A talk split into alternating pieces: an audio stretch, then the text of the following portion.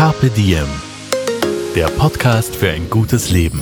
Daniela Zeller und Holger Potje. Jede Woche abwechselnd im Gespräch mit inspirierenden Menschen. Welche Rolle spielt ein bewusster Lifestyle für Sie? Woraus schöpfen Sie Kraft? Über Ernährung, Bewegung, Bewusstsein und Erholung. Wie finden Sie die richtige Balance im Leben? Woran sind Sie gescheitert? Und wie sind Sie wieder aufgestanden? Wie gelingt Ihnen das? Was für Sie persönlich ein gutes Leben ausmacht. Carpe Diem. Heute aus London mit der Kapitänin der österreichischen Frauenfußballnationalmannschaft, Viktoria Schnaderbeck. Unser heutiger Kooperationspartner ist die Premium-Mikronährstoffmarke Pure Encapsulations mit Sitz in Graz. Pure Encapsulations hat es sich zum Ziel gesetzt, die Welt ein Stück gesünder zu machen. Aus diesem Grund entwickelt die Marke seit rund 30 Jahren hochwertige Mikronährstoffe in geprüfter Qualität. Als starker Partner in allen Lebenslagen steht Pure Encapsulations mit fundiertem Wissen und einem breiten Produktsortiment aus 140 Mono- und Kombipräparaten zur Seite. Aktuell im Fokus der Werbemaßnahmen Vitamine, Mineralstoffe und Spurenelemente für noch mehr Frauenpower. Wusstest du beispielsweise, dass Frauen durch die Menstruation bis zu 25 Milligramm Eisen verlieren? Solche spannenden Fakten findest du online unter purecaps.net. Nutze, was du in dir hast. Sei Maximum du.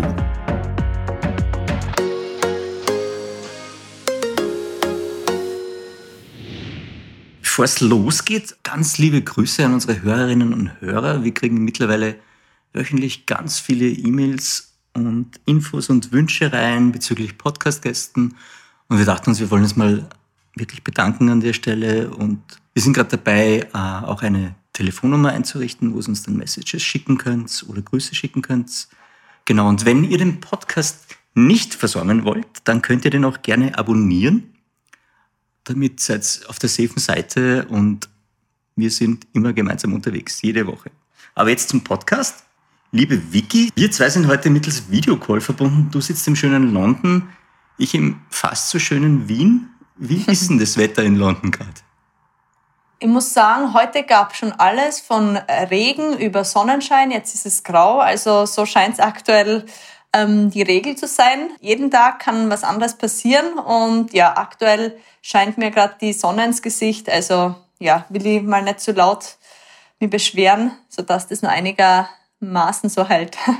Es klingt, es klingt wunderbar für mich. Also London ist ja meiner Meinung nach immer eine Reise wert. Insofern kann man ja gar nichts falsch machen, weil man dann auch dort lebt.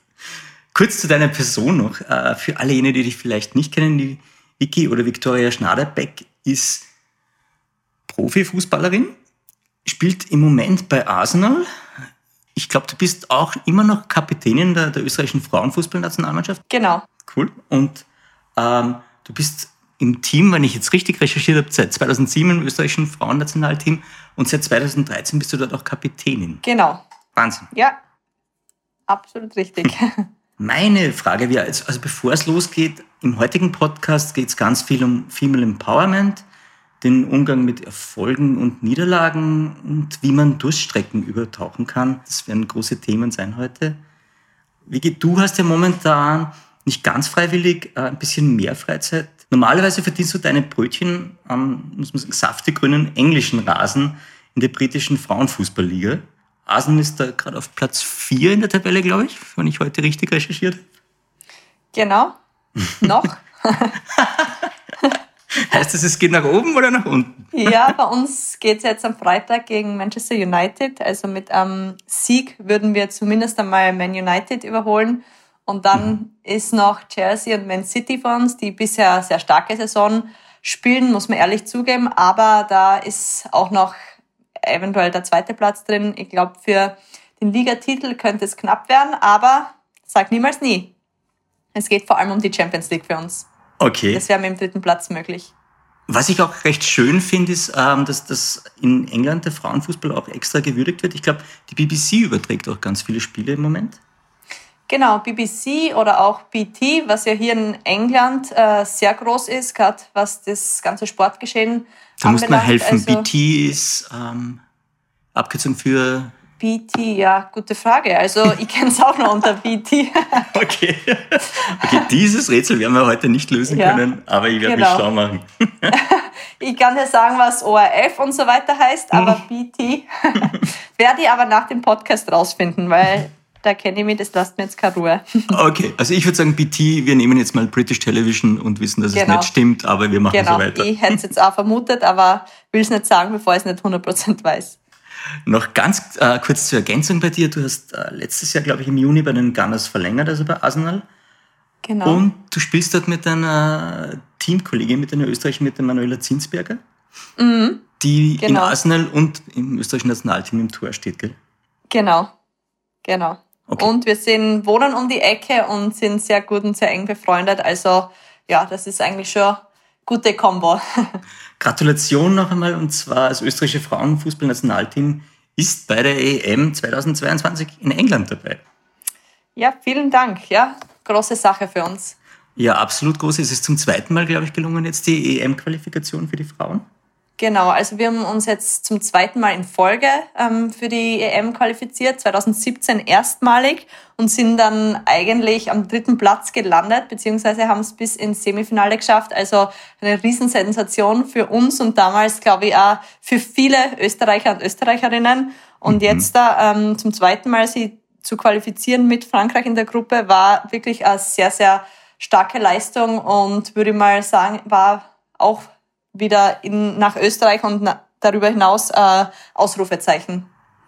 Zu dem Semifinale kommen wir später auch noch einmal, aber wir starten jetzt mit einem der großen Punkte und der ist ähm, Erfolge, Niederlagen, Krisen und Verletzungen und wie gehe ich damit um? Und ich hoffe, mhm. wir kriegen heute von dir auch ganz viele Inspirationen und Tipps. Deswegen meine Frage. Äh, Fangen wir mal mit dem Positiven an, mit den Erfolgen. Also sportliche Erfolge waren erste EM-Teilnahme 2017, jetzt die zweite 2022 in England. Ihr wart in Zypern Cup-Sieger 2016, wenn ich es noch richtig mhm. in Erinnerung habe. Genau, du warst mit Bayern München. Ja, die Vicky war auch schon bei Bayern München. Äh, viele Jahre? Ja, viele Jahre und du wurdest zweimal Deutscher Meister, und zwar 2015 und 2016. Genau. Und, und? in und? Pokalsieger. Nicht zu vergessen. Das war der erste große Titel, deswegen. Und du wurdest mit Arsenal mittlerweile auch schon englischer Meister, und zwar 2019, richtig?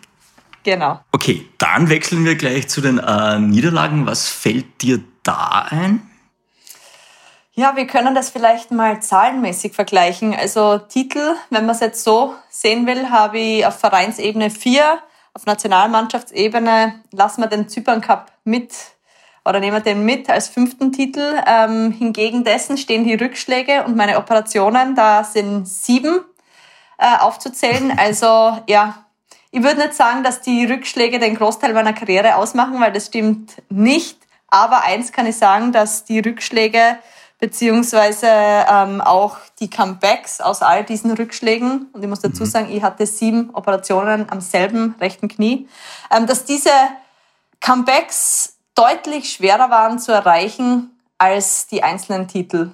Und das sagt wahrscheinlich eh schon einiges. Mir ist es bei Niederlage, wäre mir jetzt spontan eingefallen, eben das besagte Semifinale, das du schon kurz erwähnt hast, bei der Europameisterschaft 2017, ähm, wo Österreich dann nach, glaube ich, torlosen 120 Minuten mm. im Elferschießen gegen Dänemark verloren hat. Ja, mhm. vergleichen wir es mal, wenn du jetzt äh, die positiven Seiten, die Siege und die Niederlagen gegenüberstellst. Es, sind es für dich ähnliche Momente oder gehst du da ganz unterschiedlich mit denen um? Ähm, na, das sind ganz unterschiedliche Momente, aber eins ist gemein und zwar die Emotionen, die da mitkommen. Ja. Ähm, natürlich, wenn man was gewinnt, äh, diese Emotionen sind oft unbeschreiblich, weil du die erstens nicht nur mit dir selber sozusagen feierst, sondern mit deinen Teamkolleginnen und teilweise ja auch Freundinnen. Und das ist, das ist ganz besonders. Das sind die Momente, wo du einfach nur die Zeit anhalten willst und wo du das Gefühl hast, du musst jetzt alles mitnehmen, aufsaugen und feiern bis in die Morgenstunden, was ich mir irgendwann dann mal versprochen habe, dass ich diese Momente wirklich auskoste und genieße bis zur letzten Sekunde, weil die eben einfach nicht mehr zurückkommen. Aber, und diese negativen Momente oder diese Rückschläge oder Niederlagen, ich meine, das sind Misserfolge im Sport oder das sind Niederlagen, aber für mich eben genauso Verletzungen. Mhm. Und diese Niederlagen, die tun natürlich schon weh, gerade wenn ich jetzt an dieses Halbfinale denke. Ich meine, wir sind im Elferschießen gewesen und haben eigentlich auch schon Elfer im Spiel gehabt. Nach elf Minuten hätten da in Führung gehen können und hatten an diesem Tag einfach, glaube ich, nicht mehr genug Kraft und Energie, haben alles reingelegt, was wir konnten, aber es wollte einfach nicht sein. Das sind so Momente, die bleiben einen schon, weil man weiß, man ist so nah dran und gleichzeitig, ja, merkt man, es gehört zum Sport dazu, genauso wie die Siege. Und die Frage ist, wie man eben mit diesen Niederlagen umgeht und was man aus denen mitnimmt. Und ich glaube, das ist für mich generell das Wesentliche. Ich hätte noch eine Frage, weil du in einer Situation warst, in die ich nie kommen werde, ähm, Elfmeterschießen bei einer EM. Wie, wie, wie kann man sich denn das vorstellen, bevor man da jetzt antritt und die ganze Verantwortung auf einem lastet? Ähm, ich muss dazu sagen, ich habe keinen Elfmeter geschossen. Ich, bin, ich war nie wirklich der Schütze, ich bin in der Defensive und habe auch sozusagen nicht diese Aktionen, Situationen vorm Tor so oft, wie es jetzt andere Offensivspieler hatten. Und wir haben eigentlich auch fast ausschließlich Spielerinnen aus der Offensive, die angetreten sind.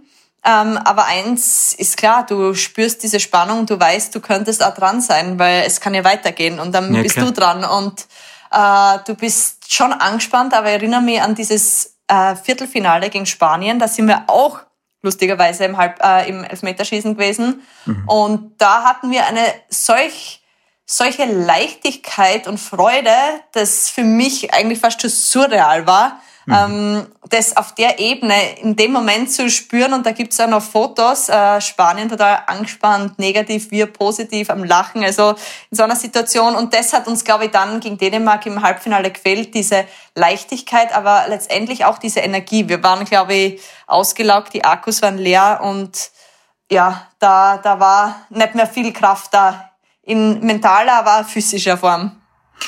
Das ist aber jetzt eh auch schon eine super Überleitung genau zu dem, zu dem Thema, das dann halt auch mitschwingt, so zu Erfolgen gehört dann auch immer noch die Schattenseite und die Niederlagen und die Krisen und die Verletzungen. Und da braucht es ja ganz viel mentale Stärke. Und ich glaube, ich glaube, da ist bei dir möglicherweise was zu holen als Profisportlerin. Also wir sind einerseits schon ziemlich lange im Lockdown, was jetzt für viele Leute wahrscheinlich äh, auch eine Krise bedeutet, schon länger. Und bei dir ist noch, kommt noch was anderes dazu. Du bist glaube ich, immer noch verletzt oder du hast eine Knorpelblessur am Knie und du hast schon erwähnt, du bist schon des Öfteren jetzt am Knie operiert worden. Genau. Das ist tatsächlich eine Extremsituation, weil ich bin nicht nur sozusagen im Lockdown da, sondern ich kann auch nicht meinem Job nachgehen. Also natürlich habe ich Reha-Trainings, aber das ist nicht das, wofür ich jeden Tag eigentlich aufstehe. Ich will Fußball spielen, ich will eben am Rasen sein, ich will mit meinen Teamkolleginnen da um den Sieg fighten und das ist mir im Moment einfach nicht möglich und das ist schon schwer, muss ich echt sagen. Und auch als ich vor Anfang des Jahres nochmal noch dazu, genau meinem 30. Geburtstag, yeah. ähm, die Diagnose bekommen habe, dass ich jetzt zu einer Zwangspause verurteilt werde und das Knie sie ähm, nicht wirklich verbessert hat, äh, war das für mich mental schon echt schwierig und da war ich wirklich in so einem Loch drinnen, habe ein bisschen einen Hänger gehabt und ja, habe einfach das Gefühl gehabt, ich komme da nicht raus. Ich sitze da im Fest, ich weiß nicht, wie es weitergeht, ich muss Pause machen und hoffen, dass das Knie besser wird. Das sind Extremsituationen und da ist man mental extrem gefordert. Und da bin ich mir aber auch nicht zu schade zu sagen, ganz ehrlich, im Moment geht's mir wirklich nicht gut und das macht wirklich was mit mir und ja, die Situation ist scheiße. Also mhm. das zu sagen, ähm, muss man einfach einmal ja, drüber stehen und so ist es.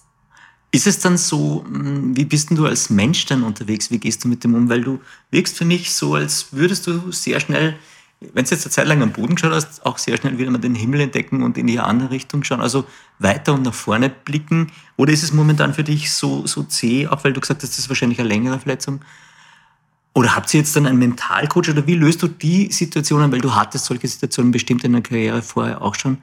Wie gibt es da Rezepte oder wie gehst du daran? Ich muss sagen, wir haben bei Arsenal, aber auch in der Nationalmannschaft ähm, Mentaltrainer, die uns unterstützen. Und gerade in der Nationalmannschaft mit Miriam Wolf habe ich da einen sehr guten, eine sehr gute Unterstützung oder einen sehr guten Bezug, die immer für mich da ist und für uns da ist als Spielerinnen. Aber ich habe eigentlich eine Sache für mich festgestellt.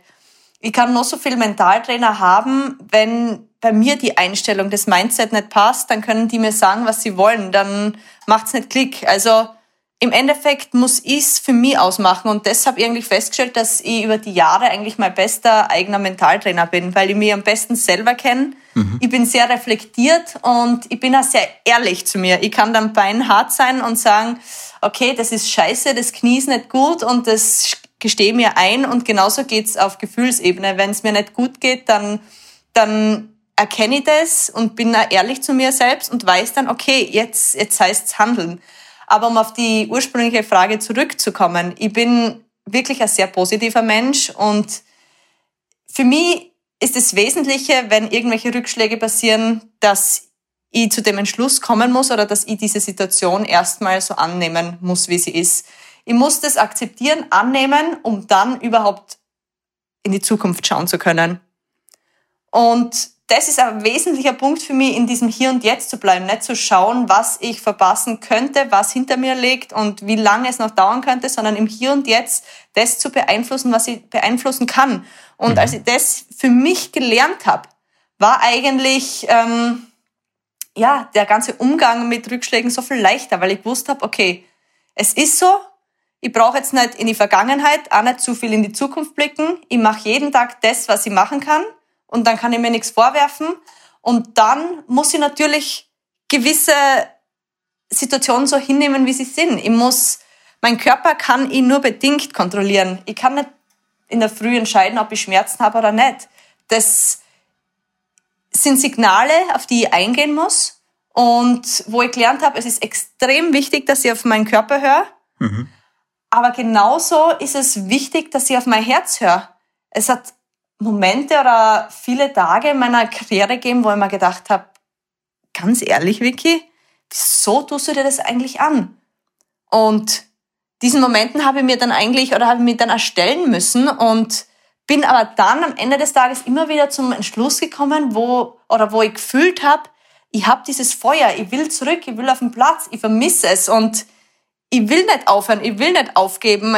Es wird sie lohnen und ich werde den Tag äh, oder es wird der Tag kommen, an dem ich, an dem ich merken werde, es hat sich gelohnt. Und es hat sich schon vielfach für mich gelohnt. Aber das ist so mal mein Grundzugang eigentlich. Ich, glaube auch, du klingst ganz so, als hätte sich schon sehr, sehr, sehr ausgezahlt. Und ähm, der Punkt, den du auch vorher erwähnt hast, mit dem ich die Dinge, die ich beeinflussen kann, beeinflusse ich.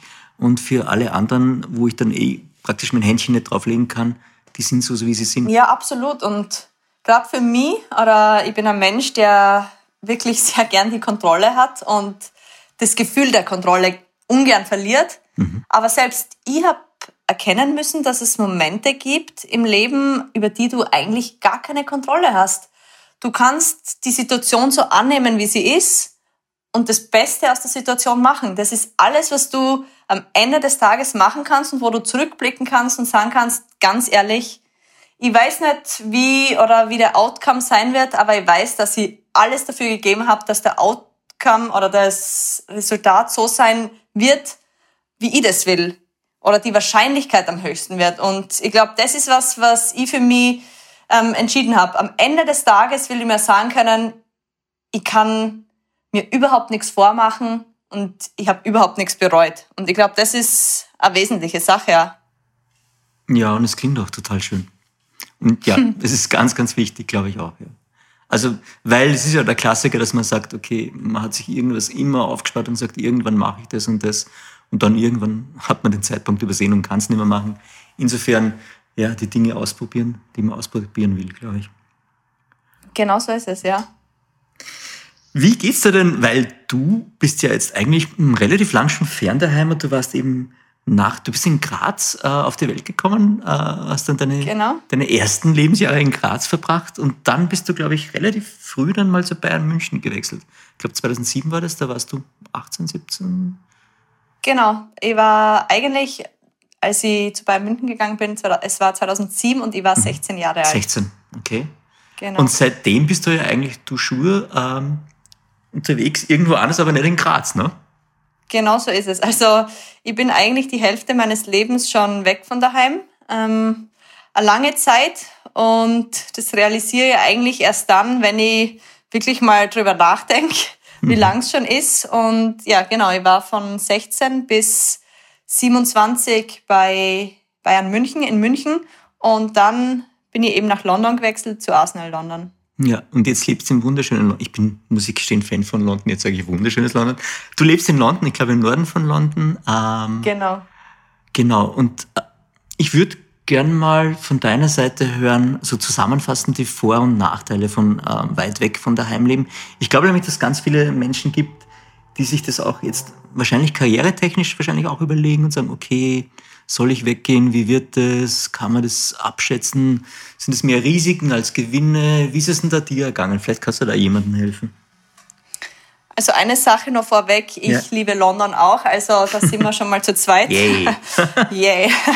Na, absolut coole Stadt. Ähm, ja, aber zum Thema Weggehen von daheim. Ich meine, ich habe eine Sache gelernt, umso länger ich weg bin, desto mehr vermisse ich meine Heimat. Ich bin sehr heimatverbunden, ich bin ein extremer Familienmensch und das ist natürlich ein riesen Nachteil, den ich immer wieder über die Jahre gelernt und erfahren habe, du verpasst diese Momente. Die Momente, die du einfach nicht nachholen kannst. Das sind Geburtstagsfeiern, Geburten, Hochzeiten teilweise. Diese Dinge, die, für die du eigentlich so viel verzichten musst aufgrund des Fußballs. Mhm. Und ähm, das ist schon was, was mir dann manchmal auch wehgetan habe oder wo ich dann wirklich ähm, ja Heimweh hatte und wirklich ja das Gefühl hatte, bitte schickt mir keine Fotos und Videos, weil das macht es nur noch schwieriger. Mhm. Und trotzdem sage ich immer wieder, habe ich mich für diesen Schritt entschieden und würde ihn genau so nochmal machen, weil ich einfach gespürt habe, das ist mein Traum, den ich lebe und den ich leben kann. Und für meinen Traum werde ich alles machen. Also ich schätze oder sehe mich als sehr glücklich, dass ich meinem Hobby schon mal zum Beruf machen konnte und dass ich diesen Traum leben konnte. Und mir hat diese Zeit, seitdem ich weg bin von daheim, natürlich viel, viel, ja, schwierige Momente gekostet, aber viel mehr schönere Momente geschenkt. Also wenn ihr an all diese schönen Länder und Städte denkt, die ich bereist habe, wenn ihr an all die Menschen denkt, die ich dadurch kennenlernen, kennenlernen durfte, die Kulturen, die ich dadurch kennengelernt habe, aber auch die Lebenserfahrungen, die ich genau deswegen gemacht habe, weil ich eben weg war und eigentlich dadurch sehen konnte, wie schön Österreich ist und wie toll mhm. wir es in Österreich eigentlich haben, hm. weil das wird einem dann erst bewusst. Dann würde ich sagen, ist das äh, ein Riesen, sind das, überwiegt das?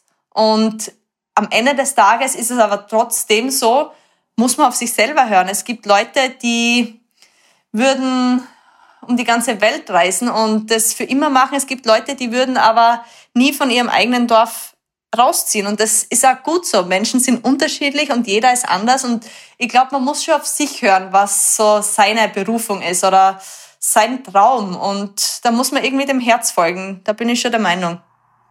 Ja, was ich glaube jetzt, was man aber auch zusammenfassend dazu sagen kann, ist, wenn man jetzt viel reist und herumkommt, dann kann man zumindest ganz gut vergleichen vergleichen, wie es daheim ist und im Ausland. Und dann schätzt genau. man vielleicht das daheim mehr noch, keine Ahnung.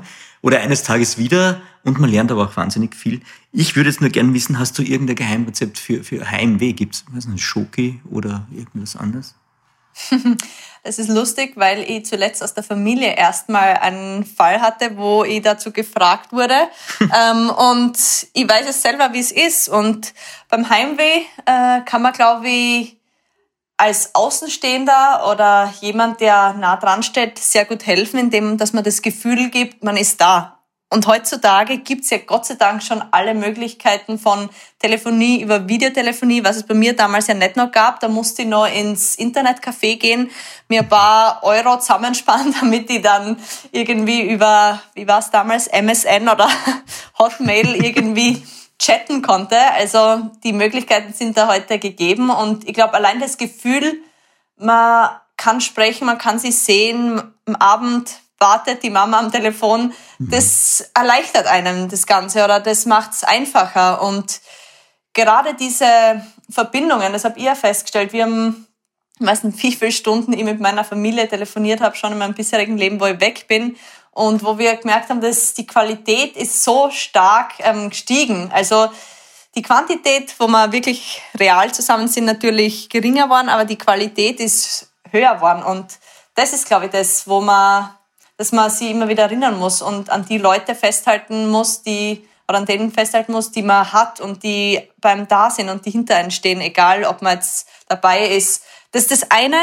Mhm. Und das andere ist, glaube ich, Ablenkung. Wie in so vielen Dingen ähm, ist Ablenkung gut und damit meine ich nicht in Form von Alkohol oder sonstigen Sucht, ja, Thematiken, sondern wirklich Dinge, die einen Spaß machen. Neues Hobby suchen, rausgehen. Ich meine, jetzt ist es mit Corona schwierig, aber ich glaube, selbst jetzt gibt's Leute, die in der Natur ein neues Hobby entdeckt haben, die drinnen ein neues Hobby entdeckt haben, sei es hast, die Handarbeit. Ich wollte gerade sagen, hast du ein neues Lesen. Hobby entdeckt für dich? Ähm, um ehrlich zu sein, eigentlich nicht, weil ich bin sowieso so busy.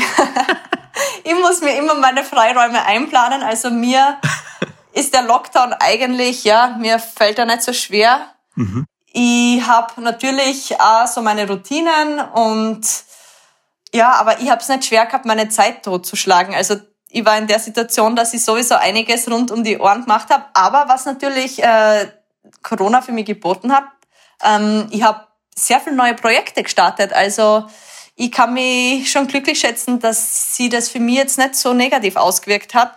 Mal abgesehen von den sozialen Kontakten und der Reisebeschränkungen. Aber ja, insofern habe ich nicht wirklich ein neues Hobby. Meine Freundin, die ist, glaube ich, jetzt Profi im Stricken und ich darf die ganzen Produkte tragen von ähm, Beanies, also Mützen, Pullovers von höchster Qualität. Also ich bin der Gewinner dieser Situation.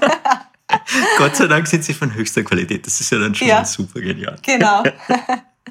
Was, was du jetzt aber auch vorher äh, schon, schon nebenbei erwähnt hast, du hast viel zu tun gehabt während dem Lockdown, weil das hat mich jetzt echt auch, fand ich total spannend. Ähm, du hast ja praktisch schon einen, Plan B neben der Karriere immer gehabt im Fußball. Das heißt, und den gehst du sukzessive nach. Und ähm, ja, ich glaube, du bist, korrigier mich, was du alles bist. Du bist Unternehmensberaterin auf einer Ebene, du bist Keynote-Speaker, also Speakerin. Mhm. Und ähm, du machst gerade einen Master in Wirtschaftspsychologie. Genau. Jetzt musst du mir helfen. Was bitte darf ich mir unter Wirtschaftspsychologie genau vorstellen? ich muss vielleicht noch eins dazu ja. sagen, weil das ist mir immer wichtig zu erwähnen. Also meine Priorität ist und bleibt der Fußball und das ist mein Hauptjob. Und ja. alles, was daneben passiert, ist sozusagen angepasst auf den Fußball. Das ist mir immer wichtig, weil mhm. viele glauben, ja, wie geht das und wie kriegt man das unter den Hut? Eben nur indem, dass man klare Prioritäten schafft. Und das ist für mich der Fußball. Aber Wirtschaftspsychologie, um auf das zurückzukommen. Ähm, das ist ein Studium, oder ich muss dazu sagen, ich habe meinen Bachelor in Sportmanagement gemacht, also sehr betriebswirtschaftlich ähm, mhm. vom Schwerpunkt und habe dann festgestellt, ich muss irgendwie mehr an die Menschen, mir interessiert der Mensch viel mehr, die Zusammenhänge, das Soziale und deswegen kam Psychologie, die rein klinische Psychologie, hat mir jetzt nicht so angesprochen, deswegen mehr anwendungsorientiert Wirtschaftspsychologie. Und was man sich darunter vorstellen kann, ist, es deckt viele verschiedene Bereiche ab, unter anderem Leadership, Führungsmodelle, Führungssituationen, Führungskontext, internationales Management, interkulturelles Management, Change Management, Personalpsychologie, Organisationspsychologie, also all die Themen, Business, Coaching und Beratung. Also das ist sehr ähm, breit gefächert und ich habe auch meinen Schwerpunkt in Leadership und Change Management und habe insofern ja absolute Freude dran. Mhm. Natürlich ähm, Lernen und ewiges Schreiben macht jetzt nicht so Spaß, aber die Inhalte machen mir auf jeden Fall Spaß. Okay, aber wie, wie ganz, ganz ehrlich, wenn du jetzt auf den Platz gehst, ist es denn nicht manchmal verlockend zu sagen, ah, okay, ich habe jetzt den psychologischen Background, ich lese jetzt einmal die Spielerinnen und die Gegnerinnen und habe da Konzepte und probiere die aus. Ist man, fühlt man sich dann manchmal versucht, solche Konzepte anzuwenden, dann auch im, im Job? Um ehrlich zu sein, in der Theorie würde man sich das vorstellen, in der Praxis ist es nicht so, weil wenn du, wenn du am Platz bist, du bist so voller Adrenalin, du bist voll fokussiert, du bist voll in der Aufgabe und da geht es um andere Dinge, als den Gegner zu analysieren. Du musst dich voll auf deine eigene Leistung konzentrieren. Du visualisierst deine eigenen Situationen, was sind deine Aufgaben, wie ist die Taktik, was hast du besprochen. Also du bist voll in diesem Tun drinnen und in dem Flow, sodass mhm. du eigentlich diese Prozesse und dieses ganz neutral von oben Beobachtende gar nicht wahrnimmst. Also rückblickend vielleicht nach dem Spiel könnte man denken, ja, da ist mir das aufgefallen, aber im, in dem Moment ist es, ist es nicht so. Ah, okay. Vor allem nicht in der Rolle als aktive Spielerin. Ah, und ich dachte schon, ich habe einen kleinen Clou gefunden, mit dem ich das knacken kann. Okay, aber Vielleicht das heißt, ist es für andere so, für mich jedenfalls nicht. aber weil wir gerade bei Flo waren, ähm, und Flow und Female Empowerment. Und das passt da beides ganz gut zusammen. Also deinen Weg finden und deinen Weg gehen und deine Berufung. Ähm, es gibt da das eine Projekt, das heißt Be the One. Das heißt, du, mhm. das ist, glaube ich, ein Verein, den du mit deinem Cousin, die Fußballliebhaber werden ihn kennen, das ist der Sebastian Brödel, der auch Profikicker. Den hast du gemeinsam mit ihnen ins Leben gerufen, den Verein. Und da geht es um die Entwicklung des Mädchen- und Frauenfußballs in Österreich. Da setzt ihr euch dafür ein, richtig? Genau. Also ich habe das mit dem Basti und mit drei anderen Jungs gemeinsam mhm. Ende des Jahres gegründet, diesen Verein. Und genau richtig gesagt, wir setzen uns für Mädchen- und Frauenfußball in Österreich ein. Okay. Und sehen uns da als unabhängige Plattform. Okay, dann können wir ja vielleicht mal einen Aufruf starten und sagen so an alle Mädchen da draußen, die einen größeren Bewegungsdrang als der Jack Russell Terrier des Nachbarn möglicherweise haben und noch dazu lieber einen runden Lederball nachjagen, als, drücken wir jetzt mal kurz auf die Klischeetaste, eine Karriere am Ponyhof in der Autowerkstatt oder als Raketenwissenschaftlerin anstreben. Vicky hätte da was für euch. Wie, wie mache ich denn das, wenn ich, wenn ich jetzt sage, hey, shit, ich hätte total Lust auf Fußball spielen und ich merke das, ich habe Bewegungsdrang, ich liebe es, mit dem Ball zu spielen. Wo gehe ich denn dann in Österreich am besten hin und an wen wende ich mich? Wie mache ich das? Mhm. Das ist eine gute Frage. Also wir in dem Sinne also wir bieten auch Camps an. Unter anderem haben wir von 12. bis 16.07., also im Juli 2021, ein Camp. Mhm. Da kann man natürlich mitmachen und sie anmelden, so viel dazu. Aber jetzt mal abgesehen von Be The One ist es in der Regel so, dass man halt als Mädchen sie einen Verein sucht, der entweder rein auf Mädels spezialisiert ist, also ein Mädchenverein ist, oder mit dem Burschen spielt. Das ist sozusagen der, der typische Weg. Und aber, dann, aber Entschuldige, wenn ich dich unterbreche, ist das, ist das auch realistisch? Geht das so? Ich kann mir vorstellen, am Land ist es wahrscheinlich total schwierig. Da hast du, kriegst gerade mal eine Mannschaft mit Burschen zusammen und dann möchte ein Mädel mitspielen oder haben sich die Zeiten da so weit geändert, dass man sagt, äh, kein Problem, das geht? Na, also es ist ja erlaubt, dass man bis mit 15 Jahren bei den Burschen spielt. Also mhm. da gibt's kein Gesetz, das es ausschließt. Und ich habe das auch so gemacht. Bei mir war es damals gar nicht möglich, weil es keinen Mädchenverein gegeben hat, tatsächlich, nur ja. Frauenvereine. Und da musste ich erst mal 15 Jahre alt sein. Ähm, aber ich bin auch froh, dass ich es so gemacht habe. Mhm. Fakt ist, und das ist das Traurige, dass es immer noch und immer wieder Vereine gibt, die aktiv und bewusst Mädels ausschließen. Das ist dann schwierig. Und somit hat man als Mädchen natürlich die nur begrenzt Möglichkeiten. Man kann sich vielleicht nicht immer die Vereine aussuchen. Manche sehen sie vielleicht eher in Mädchenvereinen. Die gibt's aber natürlich nicht so häufig. Und vielleicht die Burschenvereine, in denen man spielen möchte, weil da die Freunde mitspielen, die erlauben es einen nicht. Also das gibt's tatsächlich und ähm, ist ein Riesenproblem. Aber ihr habt ja möglicherweise Ansätze für eine Lösung, genau. oder was macht ihr? Wir sehen uns eben als, wir wollen grundsätzlich ein bisschen breiter gedacht, äh, überhaupt Mädchen für den Fußball begeistern. Sprich, wir wollen einmal schon dort ansetzen, wo du alle Mädels hast, und zwar in der Schule.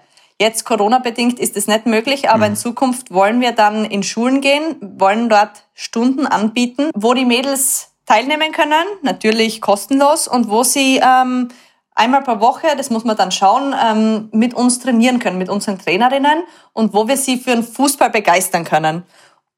Aber primär ist unser Ziel ja gar nicht, dass wir sagen, wir wollen da jetzt Profifußballerinnen entwickeln, sondern einfach durch den Sport, durch den Fußball wichtige Werte fürs Leben vermitteln. In vor allem dieses, dieses soziale Gefüge, der Zusammenhalt, Mut, mhm. Toleranz, Gleichberechtigung, das sind so wichtige Werte, die der Fußball transportiert und die vor allem für Mädels und heutzutage immer noch extrem wichtig sind mhm. in der Gesellschaft. Und das wollen wir in erster Linie mal machen. Aber darüber hinaus sehen wir uns natürlich dann schon, wenn es Mädels gibt, ähm, die dann Interesse haben, als, als sozusagen Connector, um dann an Vereine zu vermitteln. Aber wir sehen uns nicht als auszubildender Verein, um das nochmal festzuhalten. Aber dann natürlich auch für aktive Spielerinnen Bedingungen zu verbessern mhm. durch Partnersysteme, indem dass man da wirklich ein Netzwerk aufbaut, weil es ist einfach in Österreich immer nicht noch professionell genug, so dass es für alle Mädels gegeben ist. Und so wollen wir eben ähm, ja nicht nur Mädels zum Fußball bringen, begeistern, sondern eben auch Werte ähm, transportieren und für aktive Spielerinnen Bedingungen verbessern. Genau, das klingt für mich auch ein bisschen so der Scouting und, und Connecting-Aspekt dabei. Praktisch, um das dann auch äh, wirklich Chancen aufzutun, wenn man das mal die Begeisterung hat und man merkt, man möchte es wirklich professionell auch machen, dass man dann vielleicht auch die Chancen bekommt.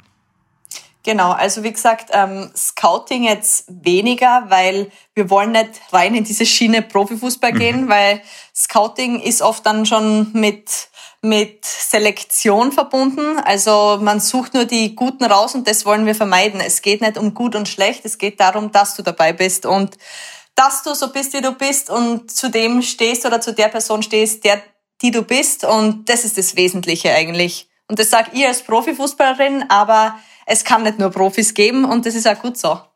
Ich nehme hier mit Scouting zurück. Du, und weil wir äh, Female Empowerment in zwei Teile aufteilen, wären wir jetzt auch beim zweiten Teil und generell Empowerment. Und den finde ich ganz spannend. Ich leite ihn mal ein und du kannst ihn dann praktisch, praktisch finalisieren. Also der 18. Dezember 2019 war eher ein Tag, der dein Leben verändert hat. Du hast ein Posting auf Instagram gestellt. Das bekam 14.000 Likes. Darin ging es um das Leben und die Liebe. Magst du dich mal kurz an den Moment zurückerinnern und die Geschichte dazu erzählen? Ja, das Datum erinnere ich mich sehr wohl. Also ich habe zum ersten Mal auf meinen sozialen Netzwerken ein Foto mit meiner Freundin äh, gepostet, ähm, das dann sozusagen als Outing ähm, rausgekommen ist, was es tatsächlich auch war, weil es ein Schritt war, dass wie ich gesagt habe, ich will mich in der Öffentlichkeit mit meiner Freundin zeigen. Und ja, wie es dazu kommen ist, das war nicht einfach nur so ein Klick und draußen war's, sondern das eigentlich, ums wirklich um auszuholen, war das ein jahrelanger Prozess. Ähm, ich habe das zuletzt auch für mich so festgestellt. Ich habe eigentlich jahrelang in Lügen gelebt, habe Ausreden gesucht und habe irgendwie die Augen vor der Wahrheit verschlossen und ja, wenn ich irgendwie darauf angesprochen wurde, bist du lesbisch, hast du Freundin, habe ich vehement abgeblockt, habe mich geschämt, habe Ausreden gesucht eben und irgendwie das Gefühl gehabt, ich bin voll der Versager oder die Versagerin. Und das waren harte Jahre. Und als ich dann überhaupt mal dazu stehen habe können innerhalb meines Umfelds, also Freunde, Familie und ja, Teamkolleginnen, hat es schon Jahre gedauert. Aber der Schritt in der Öffentlichkeit, das war natürlich nochmal ganz ein anderer. Und der hat vielleicht auch nochmal einen anderen Hintergrund, weil ich für mich festgestellt habe, dass ich mich eigentlich immer noch nicht zu 100% frei gefühlt habe, beziehungsweise immer noch Dinge gemacht habe, die, wo ich das Gefühl hatte, ich verstecke mich oder ich kann nicht ganz frei sein. Und ich wollte diesen Lügen und diesen Versteckspiel sozusagen endlich ein Ende setzen. Das war das eine. Mhm. Und das andere war, dass ich gesagt habe, ganz ehrlich, vielleicht kannst du ein Vorbild sein für andere, die genau in derselben Situation sind, die genau diese selben Gefühle äh, haben wie du, die da irgendwann Scham gefühlt haben, die nicht den Mut haben. Vielleicht kannst du denen irgendwie Mut zusprechen oder Mut machen. Und da habe ich dann irgendwie diese Verantwortung gespürt, diese gesellschaftliche, wo ich gedacht habe, ganz ehrlich, vielleicht du bist mittlerweile so weit, dass du dazu stehen kannst, aber vielleicht kannst du anderen damit helfen. Und das war dann eigentlich so der Entschluss, wo ich gesagt habe, ich will das machen. Ich will das machen. Und mal abgesehen davon, dass meine Freundin aus Norwegen ist, wo wahrscheinlich mit das liberalste Land in Europa, wo dieses Thema eigentlich gar nicht überhaupt in den Medien sein würde. Und als ich damals gesagt habe, das würde wahrscheinlich ziemlich viel Aufmerksamkeit erregen, hat sie mich ausgelacht und wie sie es dann tatsächlich gesehen hat, hat sie zum ersten Mal gewusst, wie die Situation ist. Aber es, kurz zu deiner Freundin, das ist die Anna und die Anna ist Lehrerin und die kommt aus dem wunderschönen Städtchen Bergen in Norwegen. Das kenne ich noch von meiner Arbeit als Reisejournalist. Da dürfte ich mal Halt machen. Das ist wahnsinnig nett auch. Ich glaube, so ein Fischerstörfchen, richtig? Mhm. Genau. Und die ist aber jetzt zu dir gezogen und ihr lebt jetzt beide in London mittlerweile. Genau. Anna ist ursprünglich Lehrerin und hat jetzt sozusagen ein Sabbatical. Mhm. Das heißt, sie ist in der Zeit jetzt auch nach London gezogen und Ich hoffe natürlich, dass sie hier bleibt. das ist entschieden. Na, das hängt, ist alles beruflich bedingt und auch Corona. Natürlich hat's nicht leichter gemacht, aber wir sind sehr glücklich und wir fühlen uns beide sehr wohl hier in St. Albans, nördlich von London. Und genau, müssen wir schauen, was die Zukunft für sie bereithält. Es gibt natürlich Möglichkeiten, aber genau, wir leben jetzt seit einem Jahr in London zusammen. Und das ist ja, also ich habe mir jetzt die Situation auch ein paar Mal im, im Kopf durchgedacht. Du warst ja, glaube ich, die erste Fußballerin aus dem österreichischen Nationalteam, die den Schritt gemacht hat, praktisch sich geoutet mhm. hat. Die, die Sarah Puntigam hat es, glaube ich, kurz nach dir dann auch getan. Genau. Ja, aber und du hast vorher schon erwähnt, dass es ein langer Prozess war, aber gab es Gab es so den einen Moment, wo man dann gesagt hat, okay, und jetzt drücke ich auf den Knopf und es ist soweit? Oder wann, was war so der eine Punkt von für und wieder, wo du gesagt hast, okay, für und ich mach's? Gab es da so einen Auslöser? ähm, ich muss ehrlich sagen, es gab so ein paar Momente, wo ich eigentlich gemerkt habe, wie weit weg ich bin von, von einem freien Leben. Und einer davon war, als ich damals, ähm, wir hatten ein Heimspiel und die Anna war auf Besuch und sie war mit einem Freund meiner Mitspielerin ähm, zuschauen, wie es halt so ist. Nach dem Spiel gehst du halt so auf die Tribüne und begrüßt dich, beziehungsweise redest kurz über das Spiel. Gut, wir waren dann duschen und sind dann gemeinsam im Auto heimgefahren und da war dieser Moment, wo ich gemerkt habe, okay, irgendwas ist gerade nicht in Ordnung mit ihr und habe natürlich zehnmal nachfragen müssen, bis sie mir überhaupt mal gesagt hat, was los ist. Mhm. Und sie hat mir eigentlich nur eine simple Frage gestellt wieso kannst du mir keinen Kuss geben, während äh, Marvin, das ist der Freund meiner mhm. Mitspielerin, während er eine Umarmung und einen Kuss kriegt? Yeah. Und dies, äh, zu dem Zeitpunkt habe ich eigentlich realisiert, wie weit weg ich bin von, von normalem Leben und uneingeschränktem Leben. Und das, das war so für mich der, der Augenöffner und wo ich dann auch für mich festgestellt habe, ganz ehrlich, Vicky, du, du sprichst in der Öffentlichkeit, bist Keynote-Speaker, sprichst über soziale und gesellschaftliche Themen, aber bist eigentlich deep inside noch nicht zu 100% frei und stehst zu der Person, der, die du bist. Und das war eigentlich für mich, ganz ehrlich,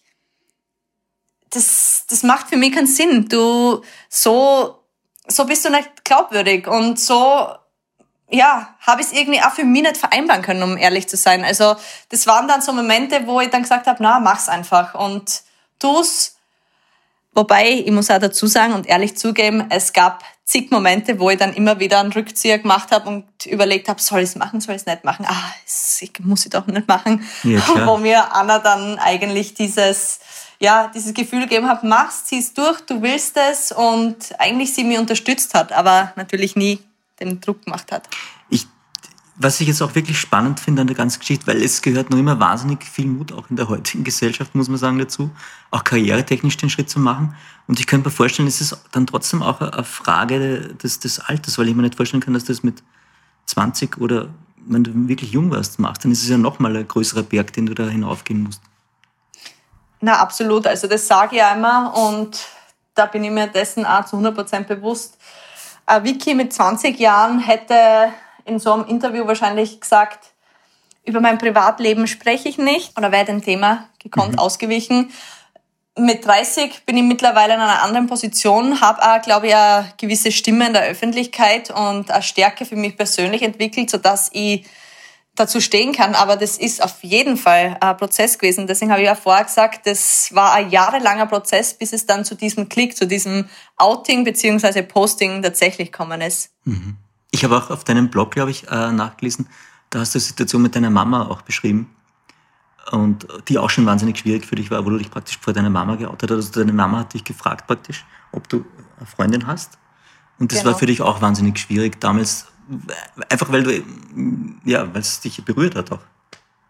Absolut. Also das war genau die Situation. Ähm, sie hat dann wohl irgendwie ein Kussfoto in meinem Geldtasche gefunden, weil sie irgendwas gebraucht hat. Ich glaube damals die Sozialversicherungskarte, also E-Card.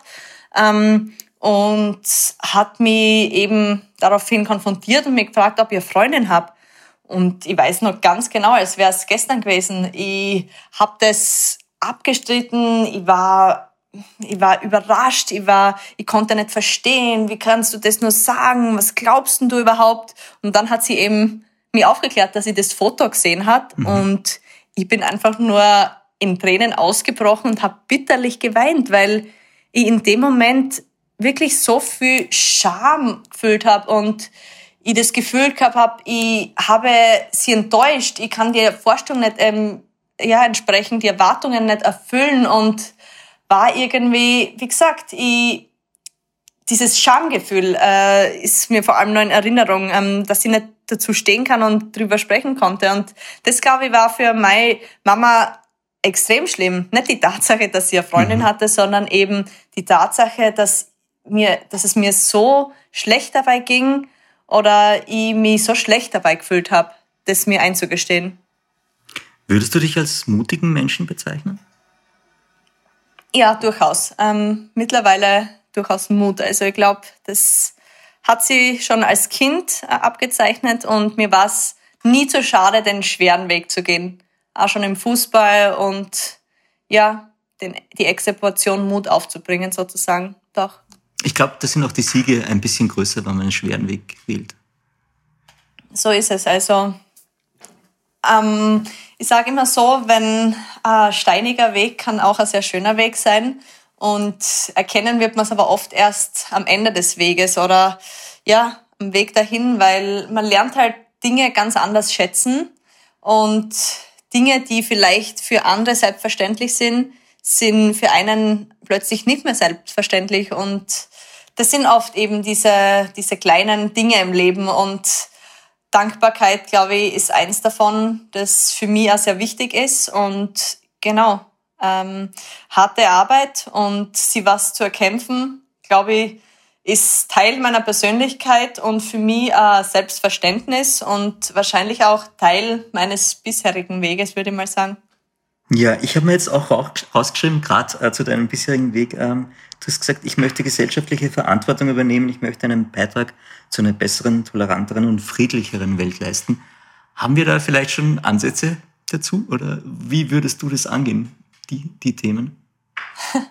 Ja, ich meine, ich muss dazu sagen, das ist eine große Aussage, aber ich bin mir schon dessen bewusst, dass ich natürlich äh, auch nur bedingt einen Einfluss auf die Gesellschaft leisten kann und auf das auf eine bessere Welt. Aber ich bin 100% davon überzeugt, dass jede einzelne Person, inklusive mir, einen Beitrag leisten kann mhm. und ein Vorbild sein kann, in welcher Form auch immer. Und ich glaube, wenn man, wenn ich irgendwann dann am Sterbebett lieg oder im Sterbebett lieg und dann zurückblick und sag, ganz ehrlich, ich ich war ein guter Mensch und ich war für andere ein Vorbild und ich habe immer das Bestmögliche rausgeholt. Ich glaube, das ist das, womit ich Frieden finden könnte. Und insofern ist es auch mein Anspruch, dass ich Verantwortung übernehme und das in meiner Macht liegende tue, um Veränderungen anzustoßen glaube, du bist da schon auf einem sehr guten Weg. Also einerseits auch die Geschichte mit der Dankbarkeit, was, glaube ich, was ganz Essentielles ist. Und andererseits, glaube ich, hast du schon sehr vielen Leuten sehr viel Freude mit dem Fußballspielen vermittelt. Weil ich kann mich erinnern, ich bin dann auch nochmal im Pub gestanden, wie da die EM war und, und habe mitgefiebert. Also ich glaube, da hast schon sehr viele Leute auch glücklich gemacht. Musst dir keine Sorgen machen. So. Ja, Vicky, na, vielen, vielen Dank. Vicky, kommen wir von den Stärken zu deinen Schwächen. Gott sei Dank hast du auch welche. Die erste, die erste Schwäche von dir, würde ich sagen, ist dunkelbraun und kommt in Bohnenform daher. Das ist definitiv eine Schwäche. Und, du bist Kaffee-Junkie. Ähm, ja, genau. Ich bin Kaffee-Junkie und ja, ich muss wirklich meine täglichen Portionen oder meine täglichen Kaffees reduzieren auf ein vernünftiges Level. Natürlich hilft es dabei nicht, dass ich daheim eine eigene Siebträgermaschine habe, die super Espresso macht. Und ja, na, aber ich habe nicht nur eine Schwäche, sondern natürlich auch eine Leidenschaft mhm. ähm, mit Kaffee. Und für mich ist das nicht nur eine gewisse Sucht, sondern auch eine Form des Genuss und äh, oder ja, eine Genussform und auch natürlich hat es immer für mich einen sozialen Aspekt, einen geselligen in der Regel, jetzt mhm. vielleicht weniger. Aber ja, das ist ein, eines dieser Dinge, die ich in meinem Leben nicht missen möchte. Ich glaube, du hast mir im Vorgespräch verraten, das ist der Rocket Kaffeemaschine, oder? bei dir daheim? Genau, ich habe eine Rocket. Ja, das ist schon ein sehr, sehr hübsches Ding. Hübsche Dinge sind auch die Designmöbeln, die du sammelst und das hast du mit deinem Cousin, mit Basti Brödel gemeinsam, glaube ich. Ja, offensichtlich. Also das ist aber auch erst irgendwie im Laufe der Jahre gekommen und ähm, zeichnet sich so ein bisschen aus ähm, oder durch mein Leben sozusagen durch, weil ich immer wieder feststelle, dass, dass mir so der Mainstream, so das standardmäßige Standardprodukte nicht so ansprechen. Und damit meine ich nicht immer, dass das teuer sein muss, aber ich liebe irgendwie die Besonderartigkeit und ja, auch was Spezielles und was Außergewöhnliches und mit Interior kann man mich natürlich schon begeistern und da gibt's genügend ja, Stücke, glaube ich, in meinem Haushalt mittlerweile, die, die besonders sind, aber nicht nur, weil sie irgendwie vielleicht vom Designer stammen oder irgendwie etwas teurer waren, sondern weil ich sie immer mit einer bestimmten Erinnerung sozusagen verbinde und das, das ist eigentlich das Schöne dran. Das finde ich auch total nett. Das heißt, sie haben eine Geschichte für dich. Genau, also ich glaube, jedes Möbelstück kann Geschichten erzählen und dazu habe ich Geschichte eben, die wirklich reinpasst. Bei meinem Umzug von München nach London habe ich eben dieses eine Sideboard mitgenommen und war extrem sauer, als ich dann festgestellt habe, dass dieses Umzugs, äh, ja, diese Firma da irgendwelche ja, Kratzer reingemacht hat und ich wollte das austauschen lassen und was weiß ich was. Mhm. Und jetzt da irgendwie will ich es gar nicht mehr anders haben, weil mir dieses Möbelstück immer an diesen Umzug, an diese Anfangszeit in London erinnern wird und äh, genau an diese Situation. Und ich glaube, so ist es auch ähm, bei anderen Dingen. Ich habe hier auch ähm, bei meinem Sofa ein, ja, ein Fleck drinnen, das, worüber ich mich erst aufgeregt habe, aber mittlerweile ich mich freue, weil ich wusste, dass da mein, ja, mein, von meiner besten Freundin, die Tochter, ja. mein Patenkind, ja. da ja ein bisschen Unsinn getrieben hat, aber somit habe ich mein Patenkind jeden Tag bei mir. Also das sind so Dinge, die, auf die ich mittlerweile ja anders, anders einen anderen Blickwinkel kriege und die somit ihre eigene Geschichte haben. Voll schön. Das ist ja auch total wichtig, immer wieder, wieder mal den Blickwinkel zu verändern. Ich sehe so gerade, wir sind schon fast wieder bei der Stunde und ich muss mich jetzt beeilen. Ich hätte noch ein paar Fragen an dich, die das Leben stellt. Mhm. Ich würde mit einem Word-Rap schnell beginnen und dann zu den Fragen kommen. Ähm, zuerst ein Zitat. Ich sag's mal. Tolle Persönlichkeit, wertvolle Spielerin, spielbestimmend, sehr ballsicher. Wer hat das gesagt? Äh, das, da geht's über mich. Ja. Wie, wie, darf ich es nochmal hören? Darf ich nochmal hören? Tolle Persönlichkeit, wertvolle Spielerin, spielbestimmend, sehr ballsicher.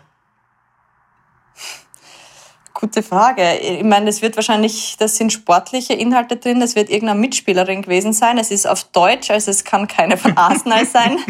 ähm, ich würde jetzt mal sagen, das war irgendwer aus der Nationalmannschaft. Wer könnte das sein? Ich weiß es nicht. Ach lieb, äh, es war ein gewisser Herr Thalhammer, der das über dich gesagt hat. Ah, tatsächlich, ja. Mhm. Nationalmannschaft äh, trifft schon mal. Ähm, ja, sehr schön. Cool. Ähm, Jumbo Bukoba. Jumbo Bukoba, ja soll ich jetzt ja, dazu... deine Assoziationen ähm, dazu? Ja, meine Assoziationen. Ähm, ja, absolute Herzensangelegenheit. Mittlerweile bin ich zehn Jahre Botschafterin von dieser Organisation. Kinder aus Ostafrika, die mein Herz bis heute berühren. Mhm. Und es ist total nett, weil ich glaube, du versteigerst auch immer wieder mal äh, so signierte Trainingstrikots dann, um, um Geld für die Stiftung zu finden. Genau, ähm, ich habe das jetzt vor allem rund um Weihnachten oder zu Weihnachten mache ich das eigentlich immer mit Familie und Freunde, also aus meinem privaten Umfeld. Nach Weihnachten habe ich das sozusagen mehr in die Öffentlichkeit getragen und habe da ja ein paar tausend Euro zusammensammeln können, wo wir jetzt wirklich ähm, ein Klassenzimmer bauen haben können. Und ja, was, wem soll man das beschreiben? Für uns, die sie die Schulen aussuchen können und noch entscheiden, ob es Privat- oder nicht Privatschule sein soll. Ich glaube, unvorstellbar, wenn man überlegt, was man dort ähm, für Veränderungen leisten kann, wenn man ein Klassenzimmer baut. Warst du auch schon mal vor Ort? Ja, ich war schon vor Ort. Cool. Ja, ich glaube. Unvergesslich. Auch. Ja, ich wollte gerade sagen, das ist sicher prägend. Ja. Mademoiselle, ja. 8,8 Millionen Einwohner ist das nächste Stichwort. 8,8, das ist Österreich. Ähm, ist Österreich, stimmt. Und was ist es noch? Zufällig sind 8,8 Millionen Einwohner auch noch in London da. London, ja, stimmt. Aber siehst, letztendlich, wenn es drauf ankommt, wähle ich Österreich. ja. da hat man es wieder. Wir kommen jetzt tatsächlich zu den Fragen, die das Leben stellt. Wobei lernst du am meisten über dich selbst? Am meisten lerne ich mich oder am besten kennen, wenn ich natürlich reflektiere, aber auch wenn ich tolle Menschen treffe und mit Menschen spreche. Wann hast du, wann und warum hast du das letzte Mal getanzt? Wahrscheinlich war es, als ich betrunken war, weil ich bin nicht der große Tänzer und dann, wenn einmal die Hemmschwelle sozusagen überschritten ist, dann schaffe ich es auf die Tanzfläche. Wann war das? Gute Frage. Ich erinnere mich nicht einmal. So lang liegt die letzte Oh no. Party zurück. Oh. Äh, na, ich glaube, das letzte Mal getanzt, ich weiß es wirklich nicht. Corona ist, liegt schon, liegt schon lang stimmt. zurück, aber ich glaube, es war tatsächlich mit der Nationalmannschaft. Okay. Mit ein paar Mädels aus der Nationalmannschaft. Okay. Was würdest du tun, wenn du nicht müsstest? Und damit meine ich jetzt, wenn du finanziell von allen Sorgen befreit wirst. Ha, was würde ich tun, wenn ich nicht müsste? Gute Frage. Wahrscheinlich würde ich mir einen Masseur oder Physiotherapeuten anschaffen. Ja, du würdest einen Und somit wäre ich befreit von all den Schmerzen, die ich täglich habe. Na, so schlimm ist es nicht, aber das, meine eigene Köchin habe ich mittlerweile fast schon mit meiner Freundin, die mir wirklich immer super bekocht. Also, Heißt das, wird du kochst kommen. nicht so gern, oder? Na, erstens, ich, ich koche nicht so gern, wie sie das tut. Und zweitens, ähm, ja, unterstützt sie mich aktuell, weil eben sie im Sabbatical ist und da etwas mehr Zeit hat und ja, macht es freiwillig. Natürlich kochen wir ja zusammen, aber oftmals habe ich gar nicht die Wahl und ich komme heim und das Essen steht am Tisch. Also ja, man kann da jetzt neidisch werden und man hat gut Grund dazu, weil ich bin da schon sehr glücklich. Es klingt ganz so, ja. Dann habe ich gleich die nächste Frage. Was wärst du als Rezept, wann wir schon beim Essen sind? als Rezept wahrscheinlich so ein Wiener Schnitzel. Wirklich? Ja, Spannend. ich glaube, ich bin beliebt und das Wiener Schnitzel ist auch beliebt. so ganz. Ich bin nicht arrogant, aber ich meine, ich glaube, das würden meine Freunde über mich sagen. Okay. Was wärst du als Blume? Mm, wahrscheinlich, meine Lieblingsblume ist eine Rose. Und was wärst du als Duft? Irgendein, irg wahrscheinlich auch irgendein fruchtiger, süßer Duft. Was Erfrischendes. Okay. Dann noch kurz Assoziation Clint Eastwood oder Vivian Westwood, wenn du dich entscheiden müsstest. Hm, Clint Eastwood. Hm, spannend. Yoga oder Kickboxen? Yoga. Okay. Und dann hätte ich noch zur Wahl, was würdest du wagen, wenn sich deine Risikobereitschaft, wir sind jetzt rein hypothetisch, deine Risikobereitschaft über Nacht verzehnfachen würde? Risikobereitschaft, gute Frage. Wenn sozusagen mein Ho, naja, wahrscheinlich irgendein Bungee-Jump, Wirklich? Bungee-Jumping, ja. Da müsste ich aber natürlich auch mein, mein, meine Höhenangst besiegen über Nacht. Oh, wow. Okay, das wären gleich zwei Tasks, ja. Ach, Genau. spannend. Okay, eine habe ich noch. Woran erkennen andere deine Eitelkeit? Wahrscheinlich erkennen sie spätestens oder im alltäglichen Leben, dass ich nicht eitel bin, weil ich bin wirklich das Gegenteil von eitel Wirklich? und man kann mir, ja, das ist wirklich eine Sache, die ich, die, oder ich bin nicht eitel. Cool, das klingt sehr entspannt. Mhm. ja, ich bin entspannt. Man kann mir sagen, dass meine Haare, ja, schlimm ausschauen oder das Outfit schlimm ist, das ich gewählt habe und das macht mir nichts aus. Du, Vicky, wenn du eine Nachricht an dein jüngeres Ich schicken könntest, an die Vicky, wie sie jung ist, welches Datum würdest du wählen und, und was wird da drin stehen? Wenn du dir selbst eine Nachricht schicken könntest.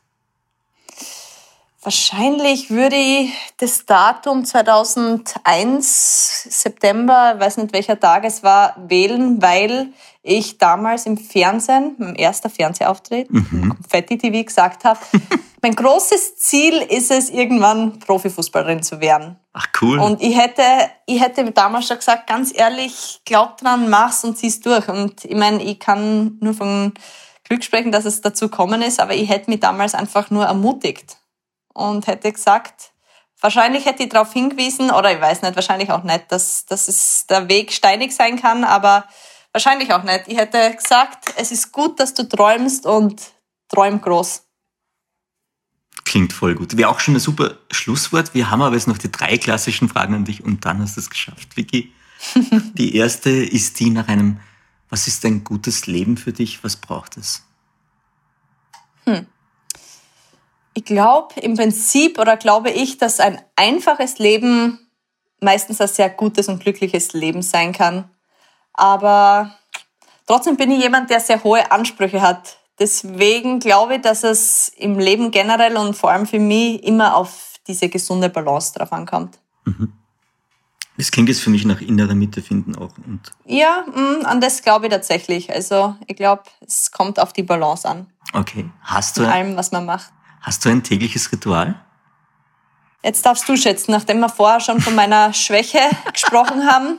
Ich kann mir nicht vorstellen, dass es Kaffee ist. Nein, nein, nein. ja, genau so ist es. Das ist mein, mein erste, meine erste Sache, die ich mache beim Aufstehen und die ich, egal wie früh oder spät es ist, immer wiederhole. Moment, wird, er, wird er dann noch im Bett getrunken oder muss man dann schon aufstehen am Küchentisch? Nein, nein, ich bin, ich bin kein Morgenmuffel, deswegen ich stehe auf und trinke dann im Bad, am Frühstückstisch, wo auch immer.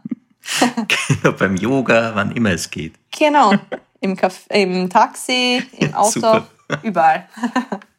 du, und die letzte klassische Frage ist die nach einem Zitat oder Sprichwort, das dich immer wieder in, in deinem Leben begleitet oder das wichtig ist. Gibt es das? Ja, also das habe ich eigentlich damals schon seit dem LAZ Weiz, einer wirklich sehr tollen und wichtigen Ausbildung meiner Fußballkarriere. Und das ist, gebe jeden Tag dein Bestes, aber dein bester Tag kommt erst. Cool. Das ist auch wunderbar positiv. Ja. In diesem Sinne, Vicky, großartig, dass du Zeit hattest. Vielen Dank für das Gespräch und ganz, ganz liebe Grüße nach London. Ja, vielen Dank. Liebe Grüße nach Wien. Danke.